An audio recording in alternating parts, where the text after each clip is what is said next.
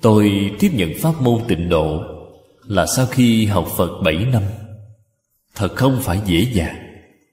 Cho nên lão sư rất có trí huệ, Có phương pháp. Trên kinh Phật thường nói, Phương tiện khéo léo. Thầy có phương tiện khéo léo, Thầy hiểu được làm thế nào để dẫn dắt. Khi tôi còn trẻ Thì ưa thích đọc sách, Ưa thích học vấn. Cho nên tiếp xúc pháp môn Lão sư biết được niệm Phật là tốt. Nhưng nếu thầy dạy tôi pháp môn này Tôi liền lắc đầu mà đi E rằng sẽ không đến học Phật nữa. Vì sao vậy? Đối với lý luận, phương pháp, cảnh giới Không hề biết chút gì về pháp môn niệm Phật này. Thầy nói cho tôi nghe Tôi hoài nghi Tôi sẽ có một tràng nghịch lý để tranh luận với thầy. Vậy thì rất phiền phức. Cho nên lão sư rất cao minh, Thuận theo thị hiếu của tôi để dạy tôi. Anh thích nghiên cứu? Được, Tôi sẽ để cho anh đi nghiên cứu. Dần dần từng bước, Từ trong kinh luận Đại Tiểu Thừa, Sẽ dẫn anh vào tịnh độ. Phương pháp này rất cao minh. Nếu thầy trực tiếp giới thiệu cho tôi Tôi không thể tin tưởng. Thầy dùng những phương pháp dòng do, Quanh co Dẫn dắt tôi đi đến con đường này. Sau đó mới phát hiện pháp môn niệm Phật này rất cao. Ban đầu tôi học Phật. Tiên sinh phương Đông Mỹ dạy tôi Đem Phật Pháp xem thành triết học. Phật Pháp có mười tông phái Tánh tông và tướng tông giảng đạo lý. Chúng ta cảm thấy đó là tốt Đó là triết học. Còn tịnh độ tông, mật tông là mê tín. Đổi lên trên hai chữ mê tín. Xem kinh điển cũng không thèm xem qua. Đến sau này mới hiểu. Tôi chân thật, làm sao hiểu được? Tôi xin đối hoa với các vị. Khi tôi giảng kinh Hoa Nghiêm Mới phát hiện ra. Tôi phát hiện trên hội Hoa Nghiêm. Từ văn thù phổ hiền 41 vị Pháp thân đại sĩ, Thấy đều niệm Phật cầu sanh thế giới Tây Phương cực lạc. Việc này làm cho tôi giật thoát cả người. Tôi không hề nghĩ đến, Chúng ta tôn kính nhất là Bồ Tát Phổ Hiền. Ngài đại biểu trí huệ đệ nhất. Triết học chính là cầu trí huệ. Ngài niệm Phật cầu giảng sanh. Vậy chúng ta còn dám nói việc giảng sanh này là sai. Việc giảng sanh là rất mê tín không?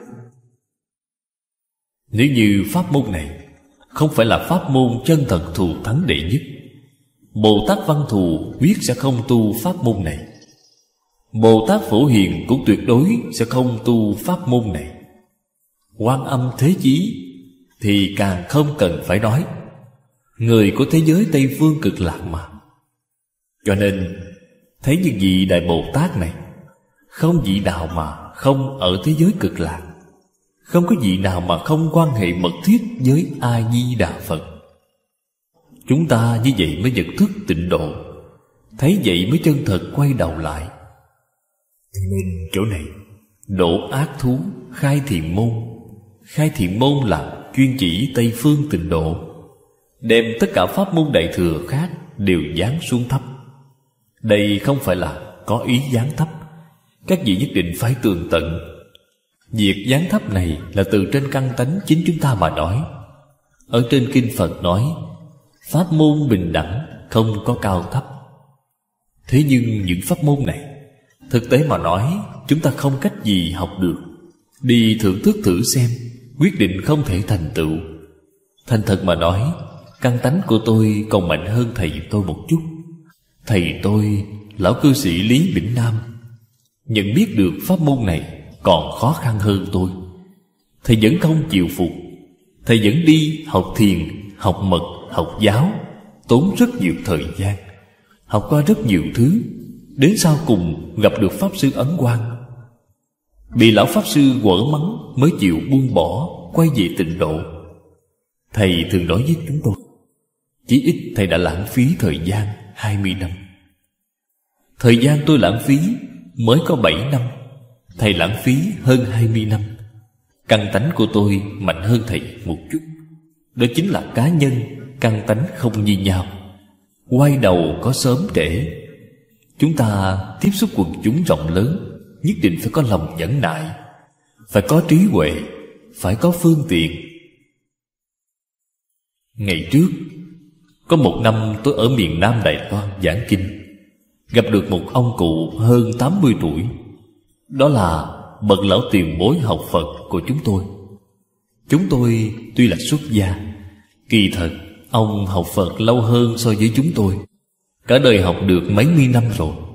Cũng tham thiền, Cũng học giáo, Cũng học mật. Mọi thứ đều thông đạt. Tôi giảng kinh ở miền Nam, Ông cũng đến nghe. Chúng tôi quen biết nhau rất lâu. Ông đến nói với tôi, Pháp sư, Hiện tại tôi đã già rồi. Những thứ đã học được từ trước Nghĩ lại đều không thể dùng được. Tôi hỏi, Vì ông phải làm sao? Hiện tại tôi trung thực niệm Phật rồi. Một ngày tôi niệm ba mươi ngàn danh hiệu Phật. Tôi nói rất tốt. Ông xem như đã quay đầu rồi. Hơn tám mươi tuổi mới quay đầu. Được, Chỉ cần quay đầu thì có thể được độ. Tuổi tác ông lớn. Mỗi ngày đi kinh hành niệm Phật là việc rất tốt. Ông ở dưới quê. Ở quê thì thường hay ra ngoài đường đi bộ. Ông nói, Tôi niệm Phật một câu Phật hiệu. Thì đi một bước. Mỗi ngày niệm ba mươi ngàn danh hiệu Phật Thì đi ba mươi ngàn bước. Thân thể ông rất khỏe mạnh. Hơn tám mươi tuổi Nhưng xem ra rất cường tráng. Đi bộ là vận động rất tốt, Đặc biệt là đối với người già. Cho nên niệm Phật đường lấy nhiễu Phật làm chủ. Đạo lý chính ngay chỗ này. Bát chu tam muội chính là nhiễu Phật, Gọi là Phật lập tam muội. Họ không ngồi cũng không nằm xuống. Hiện tại niệm Phật đường của chúng ta Không cần phải nghiêm khắc như vậy. Vì nếu như nghiêm khắc như vậy, Thì mọi người sẽ e ngại, Không dám đến niệm Phật. Cho nên chúng ta phải mở rộng một chút, Để mọi người niệm được thư thái, Niệm được rất an vui. Ưa thích đến nơi đây niệm Phật, Đó là bước thứ nhất. Cho nên vì sao, Nếu như chúng ta có năng lực này Niệm Phật đường chúng ta phải có thêm vài người, Đẳng cấp không như nhau. Hướng lên trên thì nghiêm khắc hơn, Còn người sơ học thì phải mở rộng, Để cho họ cảm thấy ưa thích. Sau đó dần dần đem cảnh giới của chính mình Hướng lên trên cao hơn. Công phu cũng hướng lên cao. Thế nên luôn có một đại nguyện, Giai độ bỉ ngạn. Nếu người không có duyên, Chúng ta trồng hạt giống Phật cho họ. Như hiện tại, chúng ta làm Rất nhiều biểu tượng trên áo. In lên áo chữ A-di-đà Phật. Chúng ta mặc trên người đi ra đường. Rất nhiều người xem thấy A-di-đà Phật Thì gieo giống Phật cho họ rồi. Những người này vẫn chưa có giống Phật Thì gieo giống Phật cho họ. Đó là tiếp dẫn bước thứ nhất. Để cho họ có cơ hội nghe được Phật hiệu, Xem thấy danh hiệu Phật, Nhìn thấy hình tượng Phật. Đó là bước thứ nhất. Trong A-la gia thức của họ Đã có chủng tử, Đó chính là giai độ bỉ ngạn. Cách làm hiện tại của chúng ta Thực tiễn ngay trong cuộc sống thường ngày. Hiện nay, niệm Phật, Tại vì sao tôi vẫn phải đề xướng nghe kinh? Trong niệm Phật đường, Thời xưa niệm Phật đường nhất định không nghe kinh.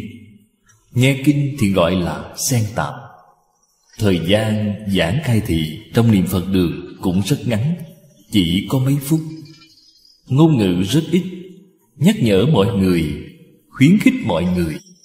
Hiện nay thì không được Không được ở chỗ nào vậy? Vì tính tâm không tha thiết, Nguyện lực không đủ, Phải nhờ kinh điển giúp đỡ chúng ta, Tin sâu nguyện thiết. Bằng niệm Phật thì mới không giải đại Mới không lười biếng. Niệm Phật mới có được pháp hỷ, mới có thể sanh tâm quan hỷ, thì bạn mới được thành tựu. Trước đây, những người vào niệm phật đường có hai loại. Một loại là những người trung thượng căn tánh.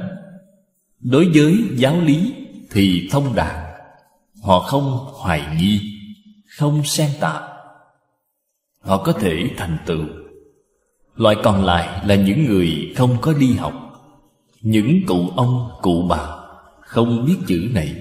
Họ thật thà Họ không hoài nghi Họ không xen tạp Chúng ta hiện nay thì không được rồi. Không thể so với những người trung thượng căn trước đây. Cũng không sánh bằng với người hạ hạ căn. Phiền phức là ở chỗ này. Cho nên người hiện nay thành tựu rất ít. Người học Phật thì nhiều, Mà người thành tựu thì ít. Nguyên nhân không thể không biết. Phần sau lấy kinh A-di-đà Là một thí dụ. Thí dụ này rất hay.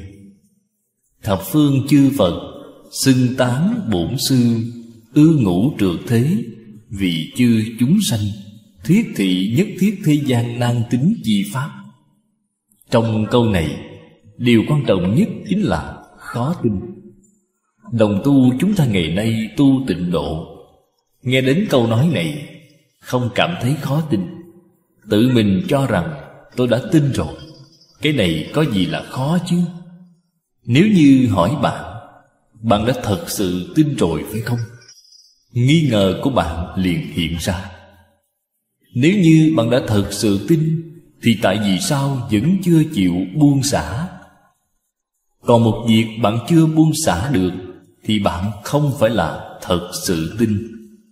Người đã thật sự tin, Thì thân tâm thế giới đều triệt để buông xả xuống. Bạn xem, Thân buông xả rồi, Thì hướng gì là vật ở ngoài thân?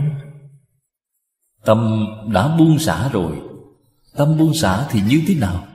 Là ý gì cũng không còn. Chỉ có một niệm A-di-đà Phật. Ngoài niệm A-di-đà Phật này ra, Thì không còn ý niệm nào khác.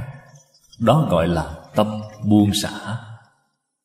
Chúng ta ngày nay, Một mặt niệm Phật, Một mặt vẫn còn suy nghĩ lung tung, Không buông xả được.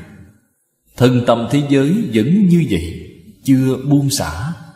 Nếu bạn có thể quay đầu lại mà suy nghĩ, Thì bạn mới hiểu được pháp môn này Thật sự là khó tin. Khó tin thì đương nhiên sẽ khó hành. Bạn thấy khó tin. Thích Ca Mâu Ni Phật thì tin. Khó hành nhưng Thích Ca Mâu Ni Phật đã hành. Ngài đã làm được rồi. Ngài dùng cách gì để thành Phật vậy? Đại sư Ngẫu Ích có gợi ý cho chúng ta. Chúng ta mỗi ngày tụng kinh Di Đà Mà vẫn chưa nhận ra. Đại sư Ngẫu Ích đã nhận ra. Thích Ca Mâu Ni Phật, Thành Phật là niệm Phật mà thành Phật. Ở trên kinh nào vậy? Chính là đoạn kinh này. Là chính Thích Ca Mâu Ni Phật nói, Ngài ở đời ngũ trượt ác thế, Tu học Pháp khó tin Đắc A Nậu Đa La Tam Miệu Tam Bồ Đề Chính là thành Phật. Chứng Phật quả cứu cánh viên mãn Là dùng pháp môn niệm Phật. Niệm Phật thành Phật, Cái đạo lý này Chúng ta phải hiểu rõ, Thông suốt rồi. Tương ưng với những điều thường nói Trong giáo lý Đại Thừa, Tất cả các pháp từ tâm tưởng sanh, Điều này đã tương ưng rồi.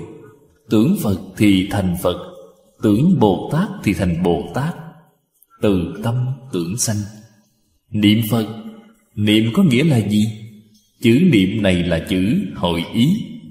Phía trên là chữ kim, Phía dưới là chữ tâm. Là tâm ngay hiện tại Tâm hiện tiền. Trong tâm bạn nghĩ cái gì Thì hiện cái đó. Nghĩ Phật thì hiện Phật.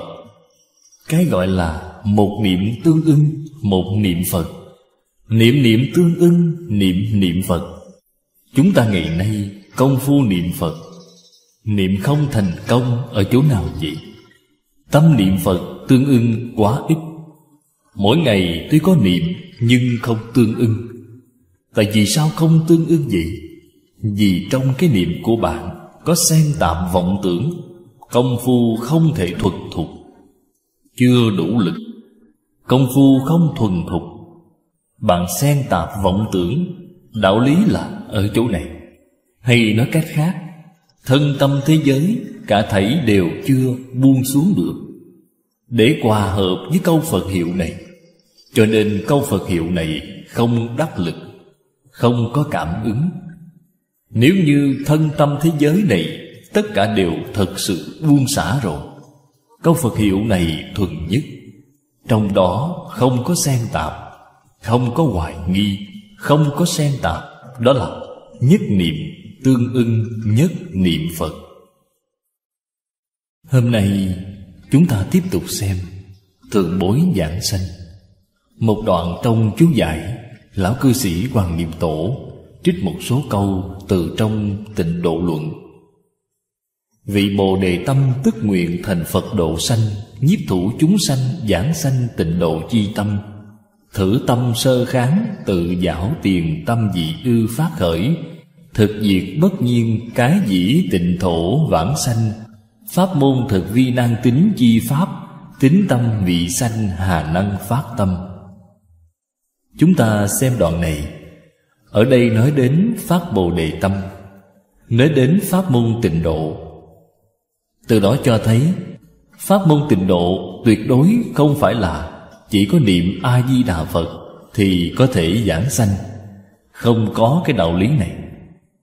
Trong yếu giải của Đại sư Ngẫu Ích Nói với chúng ta, Có thể giảng sanh hay không, Sự quyết định là có tính nguyện hay không. Phẩm vị cao hay thấp Là do công phu trì danh sâu hay cạn. Lời nói này rất là rõ ràng.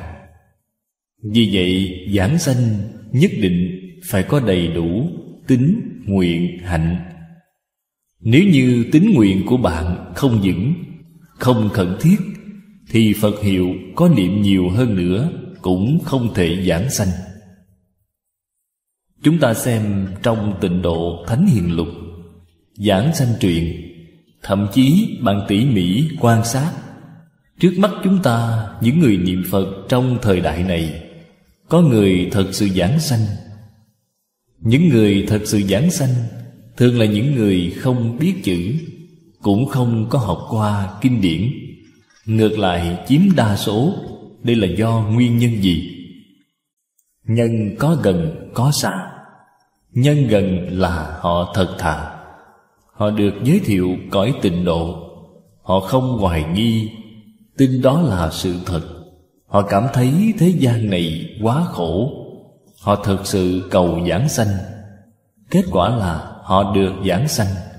Đây là nói nhân gần. Tại vì sao mới tiếp xúc Thì họ có niềm tin sâu như vậy, Có nguyện thiết tha như vậy? Vậy thì hãy xem nhân xa. Nhân xa là nhiều đời nhiều kiếp trong quá khứ, Đã tích lũy thiện căn phước đức nhân duyên, Không phải chỉ trong một đời này.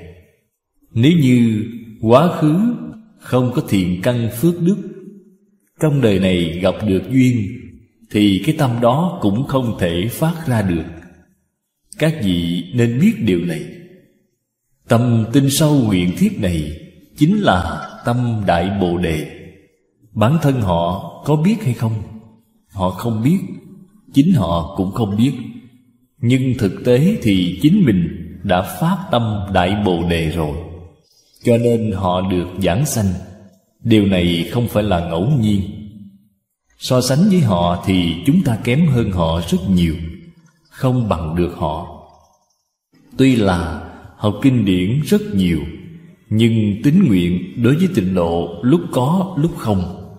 Đối với thế gian này vẫn còn tham luyến vô cùng Không thể buông bỏ được. Điều này là ngu si, là vô minh. Bạn có nghĩ ở thế gian này Cái gì có thể mang theo được? Thậm chí ngay cả cái thân này Cũng không mang theo được. Huống hồ là những vật ở ngoài thân. Đời người ngắn ngủi, Khổ đau. Một trăm năm nghe nói tưởng như là rất dài. Thật ra chỉ trong một khẩy móng tay. Người còn trẻ thì chưa cảm nhận được. Người khoảng năm mươi, sáu mươi tuổi trở lên Có tính cảnh giác cao Thì hiểu rõ điều này. Người không lanh lợi Thì đến sáu mươi, bảy mươi tuổi Họ liền giác ngộ. Vì sao vậy? Vì cận kề với cái chết rồi. Nhìn thấy bạn bè Người thân của mình Bạn học, đồng nghiệp Từng người lần lượt ra đi Dần dần thì như thế nào? Dần dần thì đến bản thân mình. Đặc biệt là Những người ở viện dưỡng lão, Tôi đã hỏi thăm nhiều người ở viện dưỡng lão. Những người sống ở viện dưỡng lão Thì đời sống tinh thần rất kém, Tâm trạng thì không được tốt. Chúng tôi đến thăm họ Họ nói chúng tôi ở đây ăn để chờ chết. Lời nói này là thật, Không phải là giả. Cho nên người Hoa từ xưa đến nay Xem trọng việc nuôi dưỡng người già. Để người già sống được vui vẻ, Sống được hạnh phúc. Điều này là đại công đức, Cũng là đại tri thức. Xã hội này hiện nay, Vì không xem trọng luân lý đạo đức, Cho nên cha con không thân thiết. Trong luân lý của người Hoa, Cha con thân thiết nhau. Hiện nay thì không còn nữa. Vua tôi không có nghĩa, Vợ chồng không phân biệt. Đã loạn rồi. Thế gian này đại loạn rồi. Thế gian này loạn. Đời sống con người sẽ khổ. Người trẻ đã khổ. Người già càng khổ hơn. Điều này bạn có thể nhìn thấy được. Nhà Phật gọi là hoa báo. Chết rồi thì lại càng khổ hơn. Chết rồi thì đọa vào ba đường ác. Đó là quả báo. Bạn nói xem, Sự việc này đáng sợ biết bao. Tâm Phật là tâm bình đẳng. Chúng ta đối với tất cả mọi người, Tất cả việc, Tất cả vật, Phải dùng tâm bình đẳng Để mà đối đãi.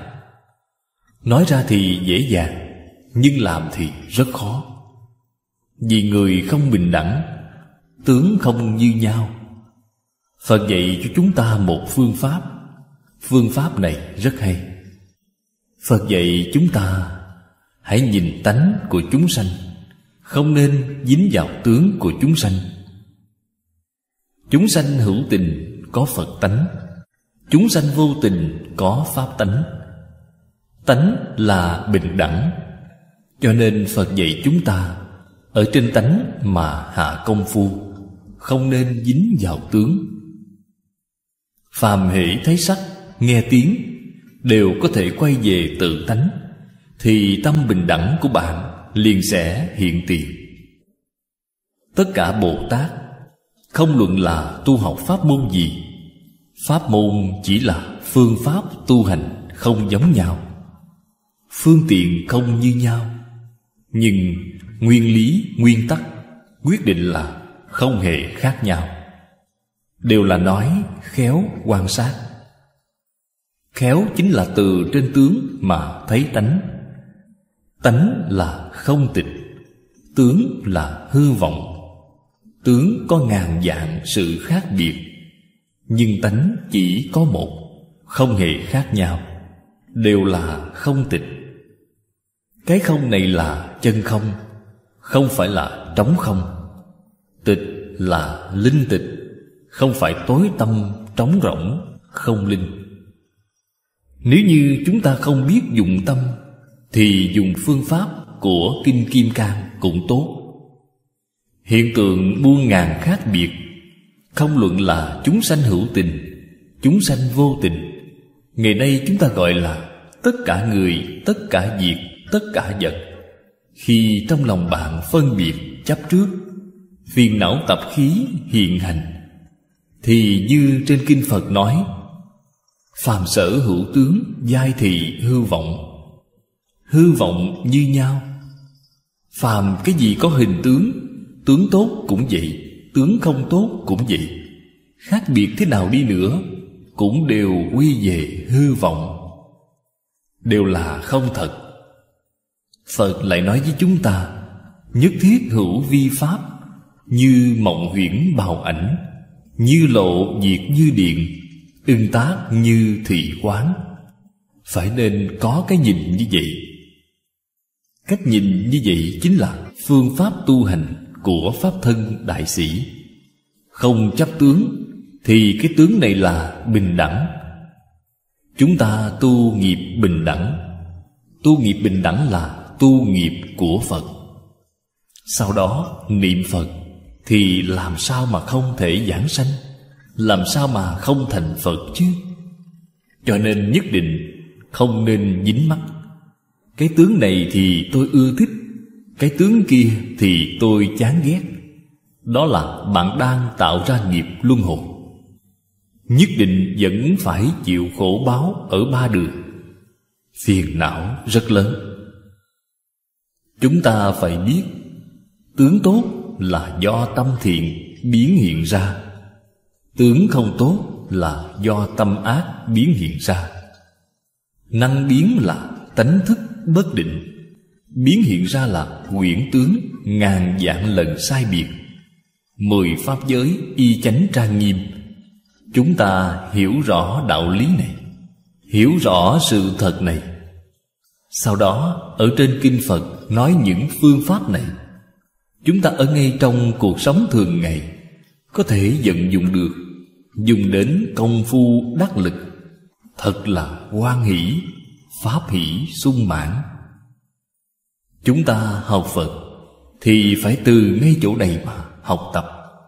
Ở ngay chỗ này mà dụng công phu thật, Khẳng định niệm Phật là pháp môn đệ nhất trong tất cả pháp môn. Tất cả chư Phật như Lai độ chúng sanh. Đoạn phiền não, Chứng Bồ Đề. Thành Phật Đạo Đều là do niệm A-di-đà Phật mà thành tựu. Cho nên, Thế Tôn ở trên bốn kinh Tán thán A-di-đà Phật Là quan trung cực tôn, Phật trung chi vương. Chúng ta biết được, Thích Ca Mâu Ni Phật là đại diện cho tất cả chư Phật Như Lai. Ngài tán thán như vậy, tức là tất cả chư Phật Như Lai đều là tán thán như vậy đối với A Di Đà Phật. Duyên của chúng ta thù thắng không gì bằng. Vừa học Phật thì liền gặp được vua trong các Phật, liền gặp được đệ nhất kinh thù thắng nhất trong nhà Phật. Bạn nói xem, duyên này thù thắng biết dường nào? Đây là do mọi người có phước. Chân thật như trên Kinh Di Đà đã nói, Vô lượng kiếp đến nay, Thiện căn phước đức nhân duyên của chúng ta Vào ngay lúc này, Thấy đều chín mùi rồi. Ba điều kiện này đều đầy đủ, Khó được, Rất là hy hữu, khó gặp. Ngày nay gặp được rồi, Thì nhất định phải nắm lấy cơ duyên này. Nhất định không để lỡ qua. Thích Ca Mâu Ni Phật, Đắc vi diệu Pháp, Thành tối chánh giác.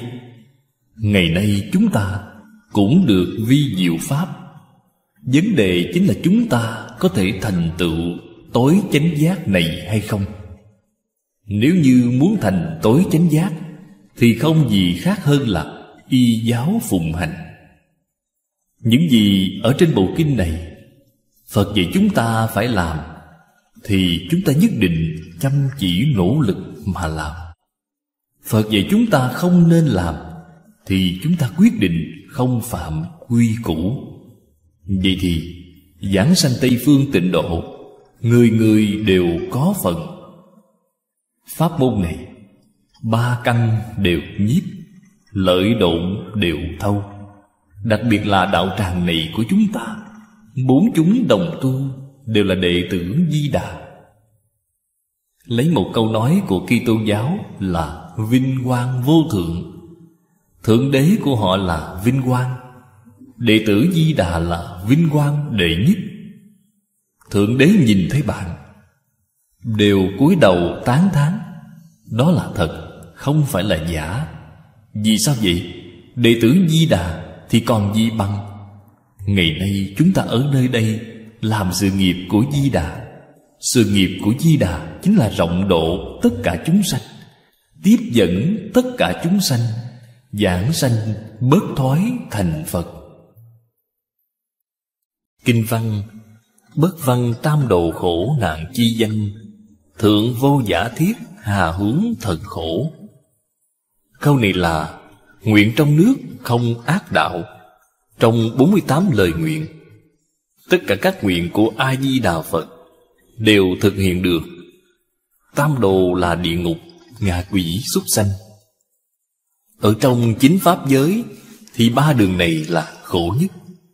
Thế giới Tây Phương cực lạc Không có ba đường ác. Không có ba đường ác Thì chúng ta mới có thể thể hội được. Ở đó chỉ có hai cõi trời và người. Không có ba đường ác. Hai cõi trời và người này ở đâu? Ở cõi phàm thánh đồng cư độ. Ở cõi trời và người là phàm. Ở cõi phàm thánh đồng cư độ Có Bồ Tát, Thanh Văn, Duyên Giác. Mọi người đều sống chung với nhau Cùng nhau học tập Nên gọi là phàm thánh đồng cư. Vì sao gọi là trời và người vậy? Vì phiền não chưa đoạn. Chính là những người ở hai cõi trời và người Từ phương khác đến. Một phẩm phiền não cũng chưa đoạn. Thế giới Tây Phương Đến cái tên ba đường ác Cũng không được nghe. Ở chỗ này chúng ta phải nghĩ đến, Ba đường ác là quả báo. Có quả thì có nhân. Nhân là gì? Nhân rất phức tạp. Phật thường nói sự hình thành của quả báo là do vô lượng nhân duyên. Trong vô lượng nhân duyên nhất định là có một nghiệp nhân nặng nhất.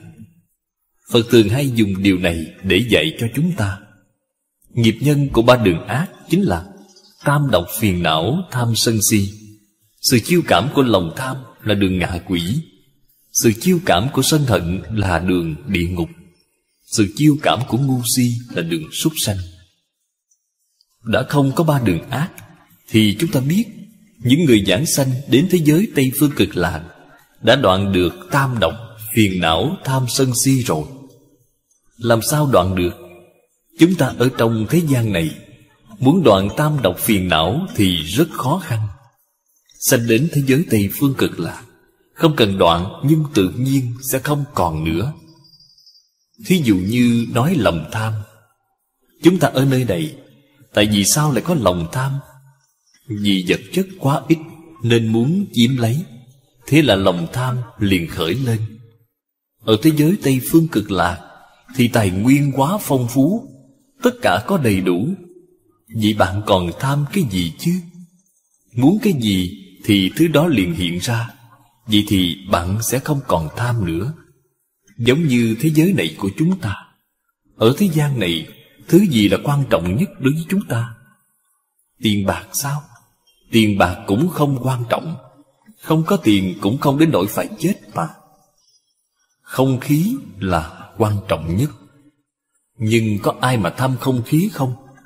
Không khí mà không có, Trong khoảng 10 phút Thì mạng của bạn cũng chấm dứt rồi. Tại vì sao lại không tham cái này? Tại vì sao không đem không khí tích trữ, Mang theo trên mình một bao? Vì nó có quá nhiều. Vàng bạc bảy báo ở Tây Phương thế giới Cũng giống như không khí của chúng ta vậy.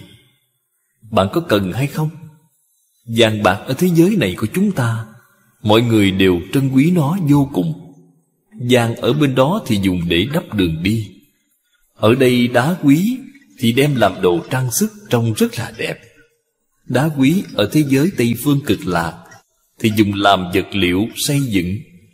Cho nên các bạn hãy nghĩ xem có người nào lấy đất đá đắp đường đi, Đeo lên trên người hay không? Không có chuyện này.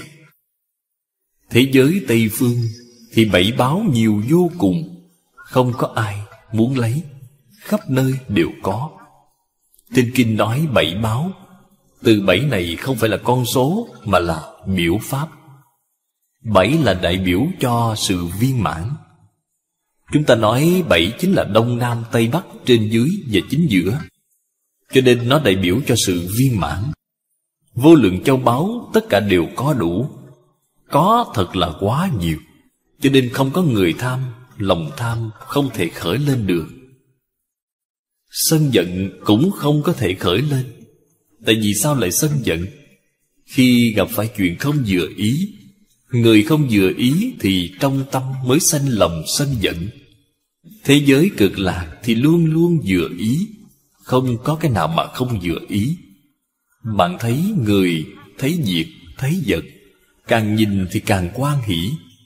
Cho nên sự sân giận tự nhiên không còn nữa. Đây là chỗ giáo hóa chúng sanh vô cùng cao minh của A-di-đà Phật. Ngài là từ ngoại duyên Khiến cho ngoại duyên ở bên ngoài. Quyết định không có điều xấu ác Nhất định là không thể lôi kéo bạn được. Chủng tử tham sân si Ở trong A-lại gia thức Không thể khởi lên. Cho nên sống lâu trong hoàn cảnh như vậy Thì tam độc tự nhiên sẽ bị mất đi. Bạn sẽ không còn ngu si nữa. Ngày ngày đều nghe giảng kinh, giảng pháp. Bên cạnh các bạn là Chư Đại Bồ Tát Đều giúp đỡ cho bạn tăng trưởng trí huệ. Bạn nói thử xem Hoàn cảnh như thế này Đi tìm ở đâu chứ? Cho nên thế giới Tây Phương cực lạc Thì việc đoạn trừ tham sân si Rất dễ dàng. Tham sân si là cái gốc của phiền não. Chỉ cần nhổ được cái gốc này Thì những thứ khác như đại tùy phiền não Tiểu tùy phiền não Tự nhiên sẽ không còn nữa. Việc đoạn phiền não ở cõi này của chúng ta Rất là khổ. Tam độc phiền não, tham sân si. Phiền não không đoạn Thì không ra khỏi sáu cõi luân hồi. Muốn đoạn tham sân si Thì thật là quá khó Từ phương diện này, tỉ mỉ mà quan sát Ngoài trừ con đường thế giới Tây Phương cực lạc ra, Còn có con đường nào tốt hơn không? Xác thực là không có Vì sao vậy? Vì trong 84.000 pháp môn, Bất kỳ một pháp môn nào Cũng đều phải đoạn phiền não không có nói không đoạn phiền não mà có thể thành tựu. Không đoạn phiền não mà có thể thành tựu Thì chỉ có pháp môn này. Cho nên Đại Đức xưa nói pháp môn tịnh độ là Môn như đại đạo. Chữ môn này chính là 84.000 pháp môn. Ngoài 84.000 pháp môn ra, Có một con đường lớn. Con đường lớn này là pháp khó tin. Thật sự là khó tin. Bởi vì bình thường, Bạn tiếp xúc với tất cả pháp môn Cả thảy đều là phải đoạn phiền não Thì mới có thể nâng cao cảnh giới của chính mình. Đâu có chuyện không đoạn phiền não mà có thể thành tựu chứ. Hơn nữa, Sự thành tựu lại cao như vậy. Cho nên đây là Pháp khó tin. Mọi người chúng ta đều có thể tin tưởng Đây không phải là chuyện đơn giản. Tại vì sao bạn có thể tin? Là vì thiện căn phước đức nhân duyên Của nhiều đời nhiều kiếp trong quá khứ nếu trong đời quá khứ Không phải là bạn đã nhiều đời nhiều kiếp, Đã tu pháp môn này rồi sao? Ngày nay khi bạn vừa tiếp xúc, Thì bạn liền tin tưởng ngay. Bạn xem, Trong thế gian này, có bao nhiêu người học Phật? Học các pháp môn khác thì rất nhiều, Nhưng họ lại không tin pháp môn tịnh độ này. Đây là do nguyên nhân gì? Thiện căn ít. Điều này trên kinh đã nói không thể có chút ít thiện căn phước đức nhân duyên Mà được sanh vì nước kia. Người tu các pháp môn khác Ít thiện căn, ít phước đức. Cho nên gặp được pháp môn này Thì họ không tin. Họ cũng không muốn hiểu sâu. Họ cũng không gặp được lão sư tốt. Họ cũng không gặp được chân thiệt tri thức. Tu học các pháp môn khác Không phải là không tốt Cũng có lợi ích. Sự lợi ích này là gì? Lợi ích là trong được thiện căn, Trong đời này thì không thể thành tựu. Lời nói này là chắc chắn, Sẽ không có cách nào thành tựu. Hôm qua, Lý cư sĩ nói với tôi Tôi sợ quên đi nên bảo người viết một tờ giấy cho tôi. Lão cư sĩ Lý Á Trị 62 tuổi, Vào lúc 5 giờ chiều ngày hôm trước đã giảng sanh. Rất nhiều ngày trước đó và thấy được Tây Phương Tam Thánh sắc thân vàng rộng. Lão cư sĩ thường hay ở niệm Phật đường chúng ta niệm Phật. Bà bị ung thư. Ở niệm Phật đường, niệm Phật đến khi trọng bệnh. Ngày 18 bà thông báo cư sĩ Lý Mộc Nguyên, Yêu cầu Lý cư sĩ đưa bà giảng sanh, Giúp bà làm hậu sự. Lý cư sĩ nói với bà, Ngày 26 tháng này Ông ta phải dẫn một đoàn đến Trung Quốc bái sơn. Nếu bà muốn giảng sanh, Bà phải đi sớm hơn trước một ngày. Tôi xuất phát, Thì tôi mới có thể giúp bà làm hậu sự. Bà liền đồng ý. Thế là bà chọn 5 giờ chiều ngày 20 Ngày 18 bà nói với Lý cư sĩ là bà chọn lấy thời gian này. Đến 5 giờ ngày 20 Bà giảng sanh. Không sai một phút. Bởi vì bà bệnh nặng, Con trai của bà đưa bà vào bệnh viện. Vào bệnh viện, bà liền lớn tiếng niệm Phật, Làm cho bác sĩ cũng không biết làm cách nào. Người bệnh lớn tiếng niệm Phật, Làm cho mọi người trong bệnh viện Đều niệm Phật theo bà. Cho nên bà đã biến bệnh viện này Thành niệm Phật đường. Không chỉ bà chính mình giảng sanh, Mà bà còn độ được bao nhiêu người. Làm cho bao nhiêu người trồng được thiện căn. Bà nói năm giờ, Khi đến lúc đi, Con trai bà ở ngay nơi đó xem thời gian, Thì thấy không sai lệch phút giây nào. Tôi đã nói qua với các vị, Niệm Phật đường chúng ta Có rất nhiều Phật Bồ Tát đang niệm Phật. Những ai là Phật Bồ Tát? Những người này chính là Phật Bồ Tát. Họ đi đến thế giới Tây Phương cực lạc làm Phật. Lý cư sĩ nói với tôi, Trước khi ra đi, Người nhà hỏi bà những việc trong nhà. Bà vốn dĩ không hề quan tâm đến. Đây chính là buông xả hết thảy thế duyên, Đem thế duyên, Tình duyên của thế gian chuyển thành Phật duyên. Bà hóa độ cả người nhà của bà Thị hiện cho họ xem, Bạn có tin hay không? Lý cư sĩ vừa mới đến nói với tôi Ngày hôm nay, ông lại đưa hai người giảng sanh. Họ đều là yêu cầu ông làm những việc hậu sự này. Hay nói cách khác, Họ đều là phải giảng sanh sớm hơn ngày ông đi Trung Quốc. Sự việc này không phải là một lần, Đã rất nhiều lần rồi. Giảng sanh là một việc đại sự duy nhất ngay trong đời này của chúng ta. Có mấy người chịu làm chứ? Nếu như chúng ta vẫn cứ không thể buông xả tài sắc danh lợi, Thì chúng ta là người ngu si đến cùng tột rồi. Bạn còn ham muốn thế duyên, Thì nhất định không thể giảng sanh. Nếu như là người xuất gia, Chắc chắn đọa A tỳ địa ngục. Vì sao vậy? Mượn danh nghĩa của Phật, Lừa gạt chúng sanh. Ngôn hạnh của chúng ta Không phù hợp thì chính là lừa gạt chúng sanh. Không nên cho rằng chúng ta ở trên giảng đài nói được không tệ. Chúng ta chính mình nói mà không làm được Là lừa gạt người. Rất nhiều người này, Vì chúng ta hiện thân nói Pháp, vì chúng ta làm kiến chứng, Tại vì sao họ có thể giảng sanh thù thắng đến như vậy? Khi giảng sanh, Họ thấy được Phật, Còn thấy được một mảng kim quang. Người trợ niệm cũng đều xem thấy. Then chốt chính là Ở chí tâm tính nhạo.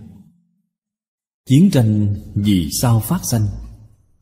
Vì nghiệp của chúng sanh cảm, Cũng như các nhà ngoại cảm đã nói. Bất hiếu cha mẹ, bất kính tổ tiên, đây là nguồn gốc. Chúng ta ngày nay trong xã hội này chỉ biết tranh danh đoạt lợi ngoài việc tranh lợi ra cái gì cũng không biết, đích thực là bất hiếu với cha mẹ, bất kính với tôn trưởng. Anh em tranh giành tài sản, trở mặt thành thù. Tôi thấy thế gian này quá nhiều những người bất nhân, bất nghĩa. Hiếu để trung tính Lễ nghĩa, liêm sĩ Nhân ái hòa bình, Hết thảy đều không có. Vậy thì còn có thể được sao? Chúng ta ngày nay học Phật phải tự cứu chính mình. Cứu từ chỗ nào vậy? Chính là từ những chỗ này mà cứu. Chúng ta phải biểu diễn trung, Phải biểu diễn hiếu, Phải biểu diễn để. Chữ để này chính là biết tôn kính trưởng bối, Giúp đỡ huynh trưởng. Huynh là anh, Trưởng là trưởng bối. Bạn biết phụng sự Đây gọi là lễ. Chúng ta phải làm. Hiện tại tôi yêu cầu các đồng học trong học viện tịnh tông Tại Úc Châu học đệ tử quy. Quyển sách nhỏ đệ tử quy này Chính là thực tiễn lý niệm đạo đức căn bản Hiếu, để, trung, tín, lễ, nghĩa, liêm, sĩ, nhân ái, hòa bình. Bạn hãy xem người xưa dạy học những đứa trẻ năm đến sáu tuổi đi học Thì đã bắt đầu dạy rồi. Không có dạy cạnh tranh, Đều là dạy nhường nhịn nhau. Vì vậy mà thế giới này có được hòa bình, Có được sự an định. Con người chung sống tốt đẹp với nhau, Đều biết bao dung lẫn nhau. Chúng ta phải nên học biết tôn kính lẫn nhau, Biết kính ái lẫn nhau, Biết chăm lo lẫn nhau, Quan tâm lẫn nhau, Hợp tác lẫn nhau. Đây là giáo dục của Thánh Hiền, Là giáo dục của Phật Bồ Tát. Nếu như ngày nay, Chúng ta vẫn tiếp tục tin vào Cái tri kiến sai lầm Của người hiện tại Mà phủ định sự giáo huấn Của cổ thánh tiên hiền, Nói Phật Bồ Tát đều là mê tín, Hiếu để trung tín lễ nghĩa liêm sĩ Đều là người xưa Nói hưu, nói dượng, Đều là lừa gạt người, Hoàn toàn đem dứt bỏ hết. Thì khẳng định là Như trong các kinh điển của các tôn giáo đã nói, Là ngày tận thế liền hiện tiền. Chúng ta hiện nay Quả thật là Ở bên bờ của ngày tận thế rồi. Đến khi nào Thế giới này hủy diệt Thì chúng ta không biết. Chúng tôi tin tưởng sâu sắc, Chiến tranh thế giới lần thứ ba phát sinh Thì thế giới này sẽ bị quỷ diệt. Chiến tranh này là chiến tranh hạt nhân sinh hóa, Vô cùng đáng sợ. Không ai có thể may mắn mà tránh khỏi được. Cho nên có một số đồng học hỏi tôi, Chúng ta phải đi đến nơi nào để tránh nạn đây? Xin nói với các vị là không có nơi nào. Chiến tranh này mà thật sự xảy ra thì có tính toàn cầu, nên không có chỗ để tránh. Vì vậy, người niệm phật chúng ta trong lòng phải có sự chuẩn bị. Không nên lo sợ. Không cần sợ hãi. Nếu như thật sự ngày đó xảy ra, thì niệm phật cầu sanh tịnh độ. Đây không phải là việc xấu, mà là việc tốt. Khiến chúng ta nhanh chóng phải di dân đến thế giới cực lạc liền khỏi cái thế gian khổ não này. Đây là nghiệp tăng thường duyên, Thúc đẩy chúng ta nhanh chóng phải đi. Đây là việc tốt, Không phải là việc xấu. Vì vậy chúng ta phải biết, Buông bỏ thế gian này, Không thể có một mảy may lưu luyến gì. Việc này nhất định phải nên biết, Cũng như con cháu hiện tại, Đều bất hiếu Thì bạn dễ dàng buông bỏ. Còn nếu như là con hiền cháu thảo, Thì bạn sẽ khó mà buông bỏ. Con cháu mà bất hiếu, Thì bạn sẽ buông bỏ được dễ dàng. Bạn đi đến thế giới Tây Phương cực lạc sẽ không có những chướng ngại nữa. Buông bỏ vạn duyên, Nhất tâm niệm Phật, Cầu sanh tịnh độ. Phải nên nghĩ, Ta đến thế gian này Để giúp đỡ chúng sanh khổ nạn. Sau khi đến thế giới cực lạc Gặp được A-di-đà Phật Thì quay trở lại. Trong số đồng học, Chân thật là có một số người có đại tâm từ bi này. Việc này thật hiếm có. Nhưng mà bạn có cái tâm từ bi này, Bạn nên thực tiễn nguyện vọng của mình. Bạn nhất định phải y giáo phụng hành. Vậy chúng ta học cái gì? Chúng ta tu tịnh độ. Một bộ kinh vô lượng thọ này thì đủ rồi. Trích lục từ Kinh vô lượng thọ giảng giải tập 309 Giảng sanh thì có hai loại phương pháp tu hành. Một cách là bình thường Phải tích công bồi đức, Y giáo tu hành. Con đường này là ổn định mà đi. Ngoài ra, một cách là lâm chung sám hối, Cũng có thể lấy được phẩm vị cao. Nói đến chỗ này, Có một số người nhất định là nghĩ đến Không cần phải lo, Tạo nghiệp nhiều một chút, làm nhiều việc xấu một chút, Lâm chung ta sám hối lại. Mà cầu giảng sanh. Bạn luôn giữ cái ý niệm này Đảm bảo bạn không thể giảng sanh. Do nguyên nhân gì? Bạn giữ tâm lý cầu may, Hiểu rõ và cố phạm Thì làm sao được? Nhất định không nên giữ cái tâm may mắn Phải hiểu cái đạo lý này. Có phải là mỗi một người tạo tác tội nghiệp cực trọng Khi lâm chung đều biết sám hối? Đều sẽ giảng sanh. Chân thật là ngay trong ngàn vạn người, Khó tìm được một người. Bạn liền cho rằng Bạn là một người ngay ở trong ngàn vạn người đó hay sao? Cho nên không nên để lỡ việc lớn của chính mình. Xin nói rõ hơn với các vị, Loại người tạo tội nghiệp cực trọng, Lâm chung giảng sanh, Ngay trong đời quá khứ Chắc chắn có thiện căn sâu dày Nếu không mà nói, Khi họ lâm chung, Làm sao có thể sám hối? Ngay trong đời quá khứ, Đời đời kiếp kiếp, Công phu tu tập của họ Cũng gần được rồi. Sắp thành công rồi. Ngay đời này được thân người, Bỗng chốc bị hồ đồ. Khi lâm chung, gặp được duyên bỗng chốc tỉnh ngộ ra. Cho nên không phải may mắn nếu như không có thiện căn sâu dày lâm chung gặp được thiện tri thức nhắc nhở bạn. Căn bản bạn không tin tưởng, không thể tiếp nhận, vẫn là oan uổng. Cái thí dụ này tôi đã thấy qua. Khi tôi mới vừa xuất gia, chùa lâm tế viên sơn đại bắc, chùa lâm tế có một hội niệm phật. Phó hội trưởng Lâm Đạo Kỳ Lâm, Tiên sinh, Người Phúc Châu. Khi ông Lâm Chung, Bạn xem Phó hội trưởng của hội niệm Phật.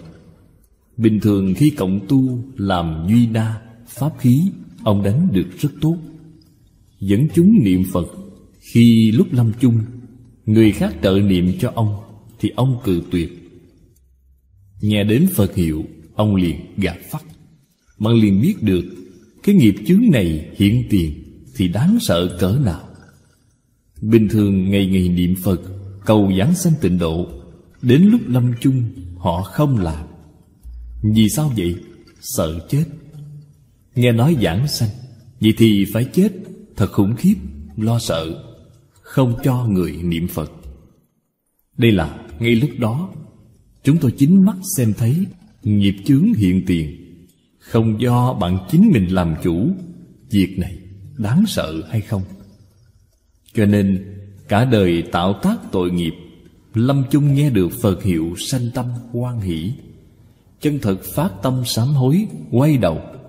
Chắc chắn là người thiện căn rất là sâu dày Nhất định không phải là người thông thường. Đây là có thể khẳng định, Họ ở ngay trong một đời tạo tác tội nghiệp, Đó là gặp duyên không đồng. Chúng ta phải hiểu được cái đạo lý này Mà nên cảnh tỉnh. Trong năm khóa một Thứ nhất là tịnh nghiệp tam phước. Đây là nền tảng. Trong đây nói ba điều cần thiết phải làm. Điều thứ nhất, Phải hiếu dưỡng phụ mẫu, Phụng sự sư trưởng, Từ tâm bất sát Tu thập thiện nghiệp. Bạn đem câu này làm cho được. Phước báo trời người bằng liền đạt được. Đây là phương pháp tu học, Phước báo trời người. Điều thứ hai là từ nền tảng này Mà nâng lên trên cao. Thọ trì tam quy, Cụ túc chúng giới, Bất phạm oai nghi, Là phước nhị thừa, Chính là phước báo của A-la-hán Cùng Bích Chi Phật. Từ ngay chỗ này mà cắm gốc. Điều thứ ba là phát bồ đề tâm, Thâm tính nhân quả, Đọc tụng Đại Thừa, Khuyến tấn hành giả, Là phước báo của Bồ Tát. Cho nên có người muốn hỏi mà nói, Phật Pháp rút cuộc về các vị tu học cái gì? Bạn đem ba câu này Nói cho người ta nghe Thì là đúng rồi Cho nên Đại Thừa Bồ Tát, Ba điều mười một câu này là viên mãn Tôi giảng kinh cũng thường nói, Nếu như chúng ta đầy đủ điều thứ nhất Ở trong tình nghiệp tam phước, Thì niệm Phật giảng sanh Tây Phương tịnh độ Cõi phàm thánh đồng cư. Nếu bạn đầy đủ hai điều, Tổng cộng có bảy câu, Thì bạn giảng sanh thế giới Tây Phương cực lạc, Cõi phương tiện hữu dư. Nếu như bạn đầy đủ ba điều này, Tổng cộng mười một câu Bạn đều làm được, Thì bạn sanh cõi thật báo trang nghiêm. Đây là cơ bản giáo nghĩa của Phật Pháp.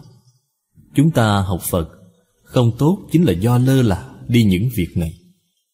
Chúng ta ở trong gia đình Có thể đối xử tốt được với cha mẹ hay không? có thể có cái tâm hiếu thuận hay không? Nếu như hiềm ghét tư tưởng người già cố hữu hữu hóa, không theo kịp thời đại, vậy thì không được rồi. Đây là đại bất hiếu. Hay nói cách khác bạn vĩnh viễn không thể bước vào cửa phật. Bạn niệm phật có niệm được tốt hơn. Một ngày niệm mười dạng câu phật hiệu khi lâm chung a di đà phật cũng sẽ không đến tiếp dẫn bạn. Vì sao vậy? Bất hiếu với cha mẹ. Người giảng sanh thế giới tây phương cực lạc đều là người đại hiếu. Không có người nào là người bất hiếu thuận mà có thể giảng sanh thế giới cực lạc. Niệm phật có tốt hơn cũng không thể giảng sanh. Phật dạy bảo chúng ta không sai. Vừa mở đầu liền đem sự việc này dạy cho chúng ta cho nên, bất hiếu cha mẹ, bất kính sư trưởng, thì niệm phật không thể giảng sanh. Bạn xem lời nói này, đến chỗ này vẫn là cung kính tam bảo, phụng sự sư trưởng, luôn là niệm niệm không quên. Tri ân, báo ân. Người giảng sanh thế giới tây phương cực lạc, không có người nào là không hiếu thuận, không có người nào là vong ân phụ nghĩa nhất định phải hiểu được đạo lý này. Cho nên trong tam bảo, hình tượng của tam bảo, phật bảo và tăng bảo hoàn toàn là nhắc nhở chúng ta. Thấy được phật thì phải nghĩ đến ân đức của phật. Nhìn thấy tăng thì phải nghĩ đến phật dạy cho chúng ta sáu phép hòa kính. Cho đến pháp bảo không chỉ phải tôn kính, mà nhất định là phải chăm chỉ nỗ lực mà học tập.